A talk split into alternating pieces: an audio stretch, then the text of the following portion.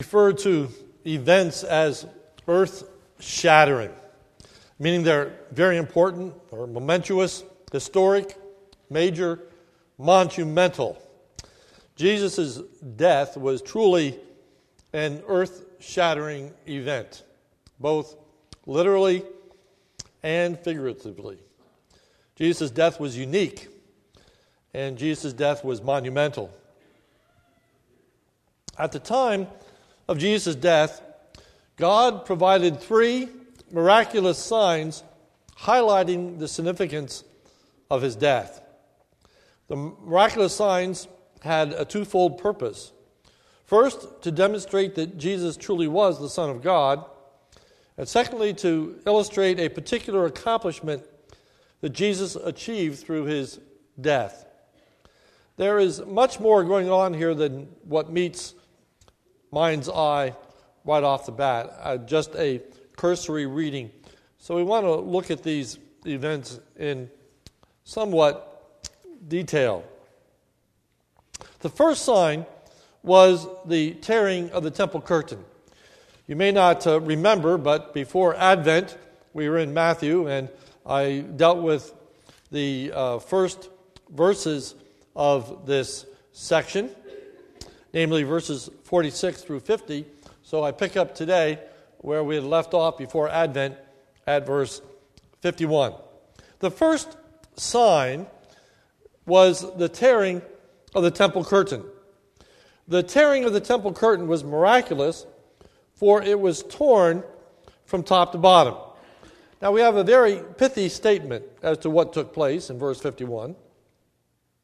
It says, And behold, think of this, contemplate. The curtain of the temple was torn in two from top to bottom. Now, that's all that is said. But there is much to consider in that particular event. It was no small event. That curtain was 30 feet wide and 60 feet high. It was humongous, if you will. 30 feet wide, 60 feet high. The significance of the tearing of the curtain. Let's think about the, the temple proper for a moment. The temple was divided into three main areas. There was the temple court, which was subdivided, but I'm not going to get into all that. There was a temple court, and that was open to all lay people, if you take all the courts in consideration. The temple court was open to the lay people. Then there was the holy place. The holy place was open just to priests. And then there was the most holy place. The most holy place was open only to the high priest and that only once a year. So there was a curtain that separated the courtyard from the holy place.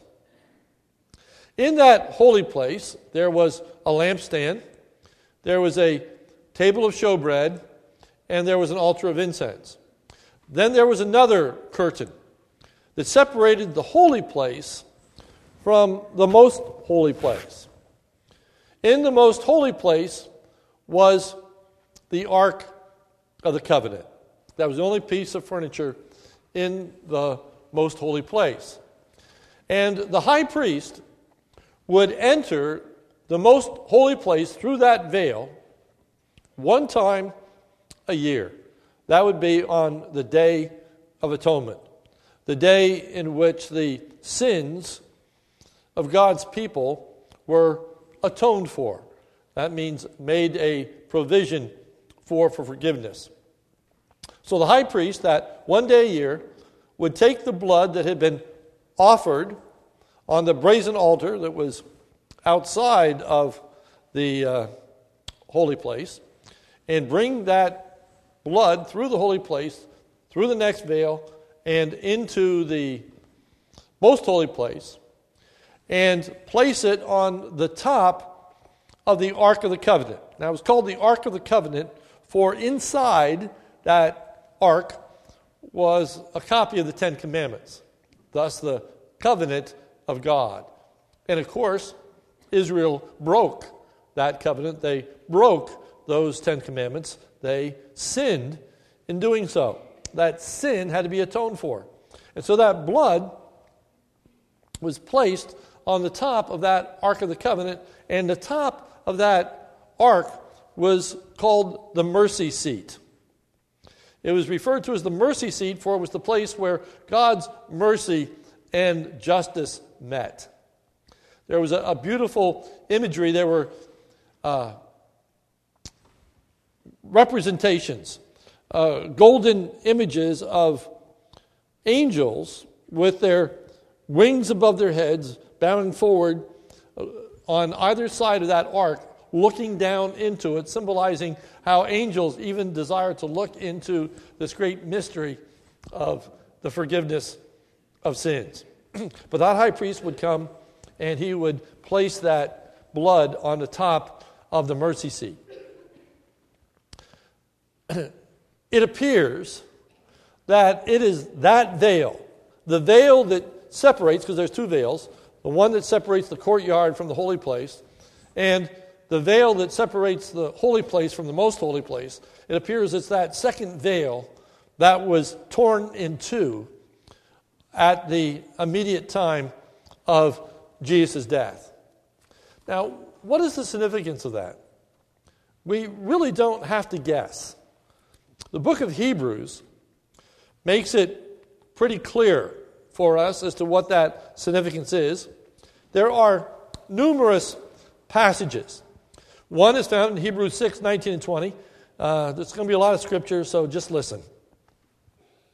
Hebrews 6:19 We have this as a sure and steadfast anchor of the soul, a hope that enters into the inner place behind the curtain, where Jesus has gone as a forerunner on our behalf, becoming a high priest forever after the order of Melchizedek. So Jesus is the high priest entering into the most holy place, presenting his blood for the forgiveness of sins.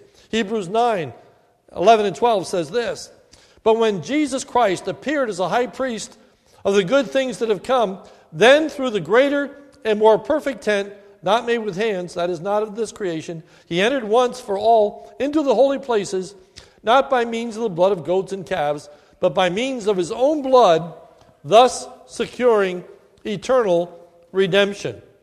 Then there's a lengthy passage in Hebrews 9 24 to 28. I'm uh, not going to read that, but turn with me, if you would, to Hebrews 10. A summation of this entire section. And uh, it's covering four chapters. So the scripture has much to say about this. But here's the concluding thoughts in Hebrews 10, starting in verse 19.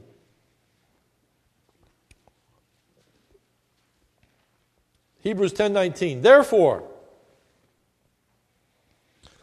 brothers, since we have confidence to enter the holy places by the blood of Jesus, by the new and living way that he opened for us through the curtain that is through his flesh. That curtain Jesus had to enter into. He had to enter into that most holy place. And it says that the, the curtain was, as it were, his flesh. It is in his flesh that he enters into the very presence of God, bringing his blood to make atonement for our sin. The death of Christ, when he hung upon the cross, there was a vivid picture at that moment, when he died, when his blood was shed, that veil that separated the holy place from the most holy place was torn in two, demonstrating that now there could be entrance into the very presence of God, sin being atoned for, redemption being accomplished through the shed blood of the Lord Jesus Christ. Now, when I say there's more going on here than what meets the eye, it's very easy to, to miss some of the things that are in this text. First, I want you to, to note the way in which this fits into the context. earlier in this chapter, the people had been mocking Jesus on the cross. And they were looking for proof, they were looking for a sign that Jesus was the very Son of God. Turn with me, if you would, to Matthew 27 40. And I'm going to be jumping around in Matthew 27, so just keep that handy. In Matthew chapter 27, verse 40, we read this and saying, You who would destroy the temple and rebuild it in three days, save yourself if you're the Son of God. Now, you said that you were going to destroy this temple and rebuild it in three days. What Jesus was referring to when he said that was his body. In John 2 19 through 21, it said, Jesus answered them, Destroy this temple, and three days I will raise it up. The Jews then said, It has taken 46 years to build this temple, and will you raise it up in three days? But he was speaking about the temple of his body. They said, If you're really the Son of God, destroy this temple and rebuild it in three days. But they really said, If you're the Son of God and you can destroy this temple, come down from there. But Jesus, at the point of his death, miraculously tears open the veil, the curtain to the most holy place, demonstrating that he, in fact, is the Son of God. I'll say more about that at the end. Second sign is the resurrection of the dead saints. I'm taking this out of order for a reason. If you look at Matthew chapter 27 and uh, begin reading at verse 51, it says this And behold, the curtain of the temple was torn in two from the top to the bottom. And the earth shook, and the rocks were split. The tombs were also opened, and many of the bodies of the saints who had fallen asleep were raised. And coming out of the tombs after his resurrection, they went into the holy city and appeared to many. So there is this resurrection of dead saints. There is no outside corroboration to the resurrection of these dead saints. There, there is nothing outside of the biblical material that tells us about these dead saints that were raised. Therefore, it has caused some to conclude that it didn't happen. But uh, I don't think that that's particularly a problem. There is no outside uh, allusion to this event.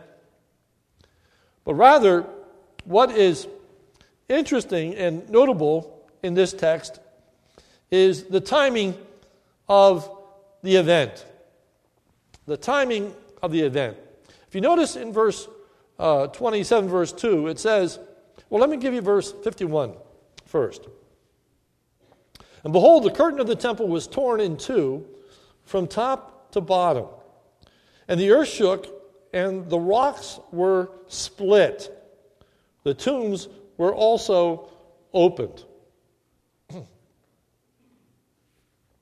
What we are to understand is that the tombs were opened at the time in which the curtain in the temple was rent or torn in two. They, it happened at the same moment. They were events that climaxed the death of the Lord Jesus Christ. In fact, if you look at verse 51, where it says, The curtain of the temple was torn from top to bottom, and the earth shook, and the rocks were split. The word torn and split in the Greek is the same word. It's the same word. They were split or they were torn, but it's the very same Greek word. It's, it's pointing to the same event. At the time that the curtain tore, the rocks also were split open. And those tombs were exposed. And the tombs were opened. Period. Okay? So stop. That's what happened when Jesus died. That was the miraculous occurrence when Jesus died. The curtain was torn, the rocks were split open, tombs were exposed. Then the bodies were raised at the time of Jesus' resurrection. Notice verse 52 the tombs also were opened. Period. Stop. And many bodies of the saints who had fallen asleep were raised and coming out of the tombs after his resurrection. Okay, so they weren't raised when he died. They were raised when Jesus rose. He is the first order of the resurrection. He rises, and then people rise. So the rock split as Jesus died on the cross, and then the saints come forth after Jesus rose from the dead. The significance of the event is that in refusing to save himself, Jesus did, in fact, save others. If you look at verse 40 again, it says, You who would destroy the temple and build it in three days, okay, referring to the resurrection. Save yourself if you're the Son of God. Come down from the cross. Verse 42 He saved others, he cannot save himself. Well, he was able to save himself, and he did save others, and he did rise after three days, and these saints did come forth from their tomb. Verse 53 And coming out of the tombs after his resurrection, they went into the holy city and appeared to many. In John chapter 11, Jesus said, I am the resurrection and the life. He that believes in me, though he were dead, yet shall he live. Jesus said in John 12, 24, Truly, truly, I say to you, unless a grain of wheat falls into the earth and dies, it remains alone. But if it dies, it bears much fruit. Again, speaking of his death and of his resurrection. The third sign, and I'm going to tie this all together at the end. The third sign was the earthquake which took place. It is this event that is actually central to the text. It is this event that happened in the proximity of the cross. The other signs were remote. If you were at the cross, you had no idea that the veil in the temple had been rent. If you were at the cross, you didn't know that these tombs had been opened. It is the only event that the centurion would have been aware of out of these three. Now, we saw the darkness over the face of the earth, but out of those three events, the only one that the centurion was aware of was the earthquake. And the significance is that the centurion said this in verse 54 when the centurion and those who were with him, keeping watch over Jesus, saw the earthquake and what took place, they were filled with awe and said, Truly, this was the Son of God. This text is about Jesus being the Son of God. Twice the crowd had said to him, If you are the Son of God, if you can destroy this temple and raise again, if you're the Son of God, come down from there. If you are the Son of God, save yourself. They did not see, perceive, understand that Jesus was the Son of God. But this centurion this soldier in seeing the very same things that all those who stood around the cross saw. This centurion witnessing everything that the mockers had said, and the mockers witnessing everything that the centurion had witnessed, come to different conclusions. The centurion says, truly, this was the Son of God. And in Matthew, it's not just the centurion, but it's the fellow soldiers with him.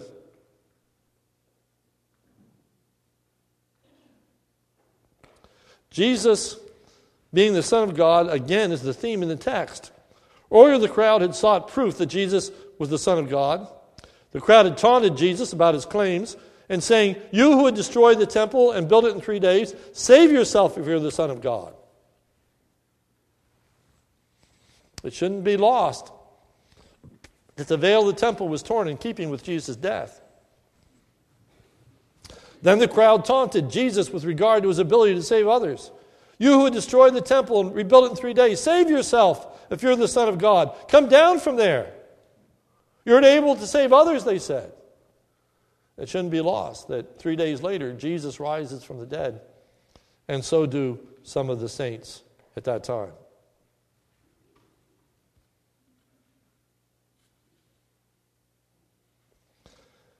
It should not be lost.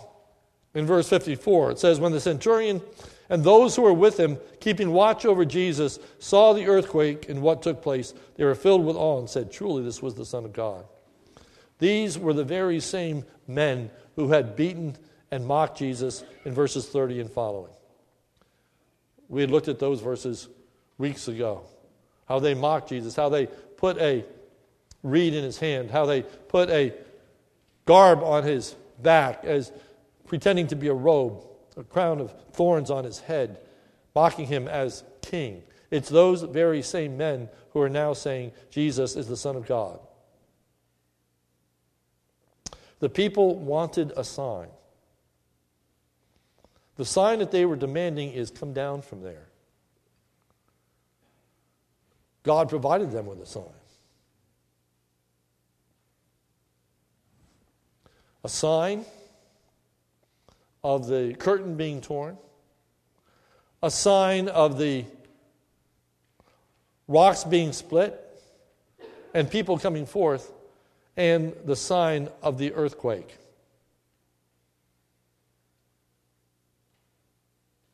The centurion got it, the people didn't. I want you to think for a moment about the application of those signs. I said to you that out of those three signs, there was only one of them that would have been recognized by the people that were standing at the cross, namely the earth quake, shattering of stones around them, but not the tombs in the distance. There were three signs that were directed towards three different groups of people. The first sign was directed to the priests. These priests that were responsible for Jesus' crucifixion, these priests that had condemned him, these priests that had lied about what he had done. These priests, can you imagine the shock and the awe? Remember, the priests couldn't go into the most holy place, they'd go into the holy place. They went down there on a daily basis. Can you imagine the shock and the awe as they entered the first curtain and for the first time saw that Ark of the Covenant laid bare, open, something that they were never allowed to see or touch? Only the high priest went in there, and only once a year. And there it was, standing exposed.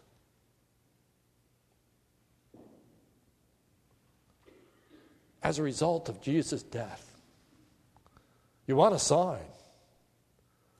What a demonstration that Jesus is the Son of God. What a demonstration that through his life we have access into the very presence of God. Through the shedding of his blood, we experience the forgiveness of sins. The second sign was to the people of the city, it was to the crowd who had yelled, Crucify him! Crucify him! It was the people of the city of Jerusalem who, just a week earlier, were crying out, Hosanna! Blessed be the one who comes in the name of the Lord. And then a week later are crying out, Crucify him! Crucify him! That group of people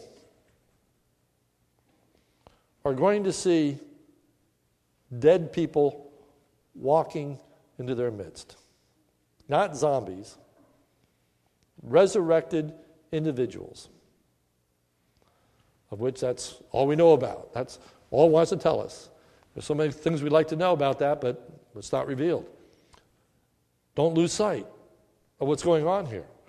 A sign is being given to the entire city of Jerusalem that all people would understand significance of what took place on the cross.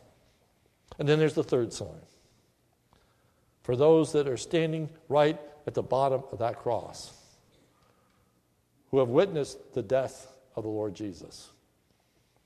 And they have this earthquake. The earthquake in the scriptures is synonymous with judgment. The judgment is often associated with earthquakes in the Word of God. This was judgment. But it wasn't judgment upon Jesus, it was judgment upon the people. And the centurion got it. He stood there. And when he saw this, he said, Truly, truly, this is the Son of God. He understood that Jesus was the one that he proclaimed to be. The application of the text is really pretty simple, and that is who do we say that Jesus is? Do we understand that Jesus is the Son of God?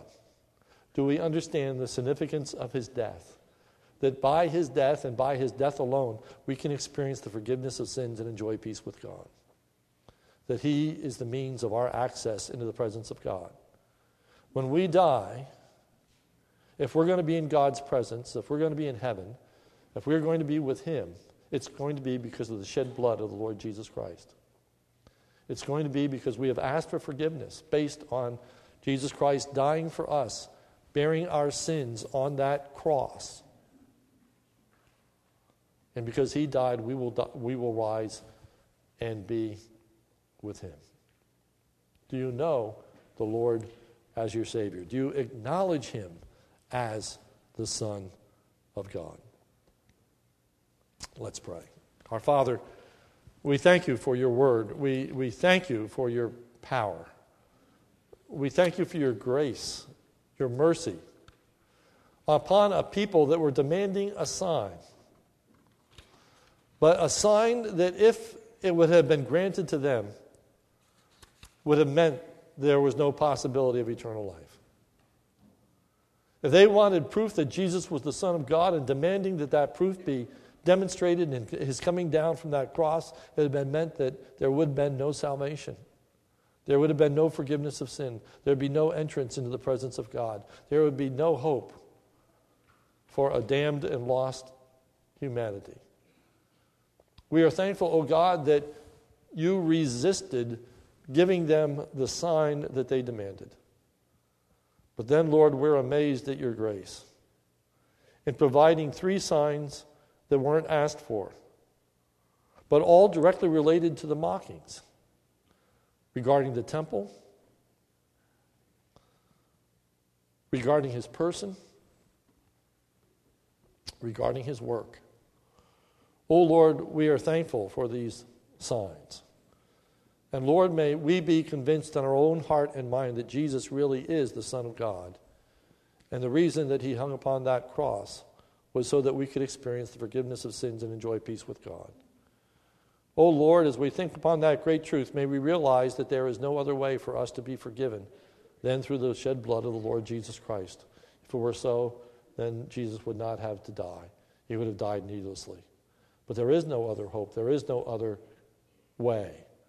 So, Lord, convince us today that Jesus is the Son of God. And if there is anyone here who has not yet asked Jesus to forgive them of their sins based on his death and his resurrection, I pray that today would be that day. Open the hearts and minds of people, grant them faith, grant them the ability to see and believe. And if you want to trust in the Lord Jesus as your personal Savior, I invite you to pray this prayer with me. Our Father, I know that I have sinned. I believe that Jesus is the Son of God, that He died for my sins and rose again. Lord, I trust in Him and Him alone for my salvation. I ask that you forgive me. And Lord, help me as I seek to worship Him and bring Him glory. For it's in Jesus' name I pray. Amen. If you would